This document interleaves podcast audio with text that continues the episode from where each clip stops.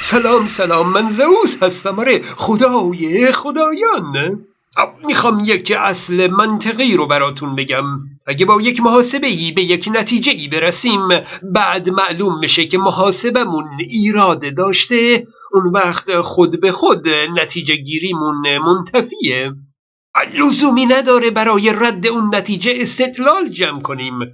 مثال می‌زنم. اگه از سر و صدایی پی به وجود جن در زیر زمین ببریم و بعد معلوم بشه که عامل سر و صدا یک گربه بوده دیگه خود به خود وجود جن در زیر زمین منتفیه. نباید بگیم که خب علتهای پی بردن به جن رو رد کردیم اما وجود جن در زیر زمین رو که رد نکردیم نه. این منطقی نیست. اگه بر اساس احادیثی پی به واجب بودن مثلا نماز میت ببریم خب هر موقع متوجه بشیم که اون احادیث جعلی بودند اون وقت خود به خود واجب بودن نماز میت منتفی میشه. دیگه واجب نیست چون چیزی که اون رو واجب کرده رد شده. نه اینکه بگیم چیزی که اون رو واجب کرده رو رد کردیم. واجب بودن نماز میت رو که رد نکردیم. نه این بی منطقیه حد اکثر ما بگیم استدلالای شما درست. خب بیشترین کاری حد اکثر کاری که شما می‌کنید چیه؟ میه دلایلی که برای رو آوردن شما انکار می‌کنید. مدعا هم از دلیله ولی رو رو که انکار نمی‌کنید. شما باید به طور مجزا دلیل بر عدم وجود روح بیارید. کاری که جی مکی کرد یه نمونه تاریخیش اینه. فیلسوفای فیلسوفا میمدن دلایل وجود خدا رو رد می‌کردن. اما مدعا هم از دلیل خدا رو که رد نمی‌کردن. میموندن این مثلا دلیل واجب الوجوب دلیل نظم اینا رو میموندن رد می‌کردن. اما جی مکی اومد دلیل بر در قرن بیستم اومد چیکار کرد؟ دلیل بر عدم وجود خدا آورد. شما بعد مثل مکی عمل کنید بله. آقا جون وقتی بر اساس استدلال و مشاهداتی پی به وجود موجودی به نام روح بردید و به عالم ماورا پی بردید بعد که معلوم بشه اون استدلال و مشاهدات نادرست بوده و برداشت های اونها اشتباه بوده دیگه خود به خود وجود روح و عالم ماورا منتفیه. نباید بگید که استدلال رسیدن به روح رو رد کردید. اما روح رو که رد نکردید نه. این بی منطقیه. حالا می‌دونید ریشه دین و باور به روح کجا هست؟ ریشه اون در بی سوادی انسانهای گذشته است.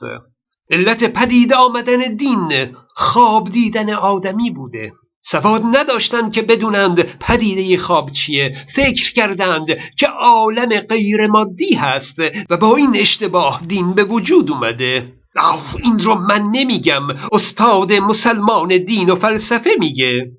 در اینجا در انیمیزم در واقع ریشه برمیگشت به پدیده خواب. بسیاری از دین شناسان معتقدند که ریشه خواب دین در خواب است. اگر ما خواب نمی‌دیدیم احتمالا دین نمیداشتیم. دست کم از نظر جامعه شناسانه این تئوری قابل توجه هست. برای که اتفاقی که میفته در خواب من کسی رو می‌بینم که سالها پیش مرده است. کسی رو می‌بینم که سالهاست به سفر رفته است. و اتفاقاتی برای اون روح موجود رویا آمیز که برای انسان فیزیکی نمیافتد. ذهن گذشتگان بلافاصله این تفکیک رو انجام دادیم. بنابراین دو جور موجود وجود دارد. یه موجود فیزیکی است که ما در عالم بیداری می‌بینیم. یه موجود غیر فیزیکی است که ما در عالم رویا می‌بینیم. مفهوم خیلی از جامعه شناسان دین معتقدن که مفهوم روح در واقع از اینجا نشأت گرفت روح در واقع عبارت بود از اون تجربه ای که ما ما به از موجودی پیدا می‌کنیم که واجد ویژگی های فیزیکی به شمار نمیاد طبق گفته دکتر آرش نراقی بسیاری از دین شناسان معتقدند ریشه دین در خواب است. اگر ما خواب نمی‌دیدیم احتمالا دین نمی داشتیم امروزه می‌دونیم که خواب دیدن یک پدیده طبیعی و فیزیکی است. فعالیت ذهن است. در زمانی که انسان در خوابه و ذهن او نخوابیده. با دارو میشه فعالیت ذهن و خواب دیدن رو زیاد کرده و کم کرده. چون یک پدیده کاملا فیزیکی مغز هست.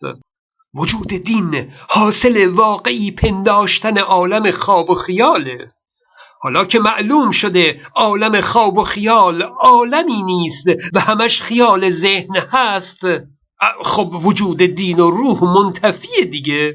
برای ردشون نیاز به استدلال نیست. حالا می‌دونید ریشه فلسفی وجود عالم مثال و عالم مجرد کجا هست؟ باز در بیسوادی انسانهای گذشته است. علت پدید اومدن فلسفه وجودی عالم ماورا مشاهده آینه است. و این تصور اشتباه که تصویر درون آینه یک دنیای واقعی است همین. آه دیگه اونقدر سواد داریم که بدونیم تصویر درون آینه یک تصویر مجازی هست و نه یک دنیای واقعی. ما در قدیم فیلسوفانی این سواد رو نداشتند و اینجوری پی به عالم ماورا بردند. او دقت کنید نه اینکه با تصویر آینه مثال زده اند و اون رو به عالم ماورا تشبیه کرده اند نه نه اصلا. واقعا گفتند که تصویر درون آینه یک دنیای حقیقی و غیر مادی است. استدلال فلسفی آوردند که درون آینه دنیای ماورایی است. او این رو هم من نمیگم. استاد مسلمان فلسفه دین میگه. شهاب الدین سهروردی که آینه با نور نسبتی دارد از اونجا وارد آینه شناسی می شود او معتقد است که این صوری که در آینه میافتد صور حقیقی است.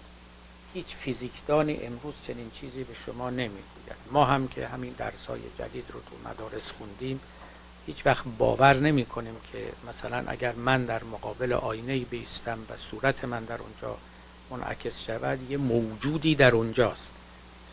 ولی جناب شهاب الدین سهروردی استدلال می کند برهان فلسفی می آورد که اون صورت در اونجا یک چیز واقعی است. اما اون چیز واقعی در جهان مادی نیست. در واقع آینه یه مرزی میان جهان ماده ماست و میان جهان ماورای ماده.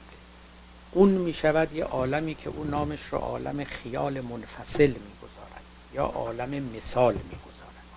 عالم خیال منفصل یعنی موجوداتی از جنس موجودات خیالی اما نه در ذهن ما و متصل به ما بلکه بیرون از ما و جدای از ما و مستقل از ما که برای خود حیاتی دارند واقعیتی دارند و آینه آغاز آن است. سرچشمه وجود دین بی سوادی بوده. حالا با وجود برطرف شدن بی سوادی باقی موندن دین دیگه بی منطقیه از دو تا پدیده فیزیکی و زیست شناسی پی به عالم ماورا بردند و حالا که معلوم شده ربط دادن اون پدیده ها به عالم ماورا اشتباه بوده میگن علم راه‌های پی بردن به ماورا رو رد کرده. خود ماورا رو که نمی‌تونه رد کنه. اینجاست که باید سر بگذاریم به بیابون. من رفتم به فیسبوک من رو هم فراموش نکنید. من زوس هستم.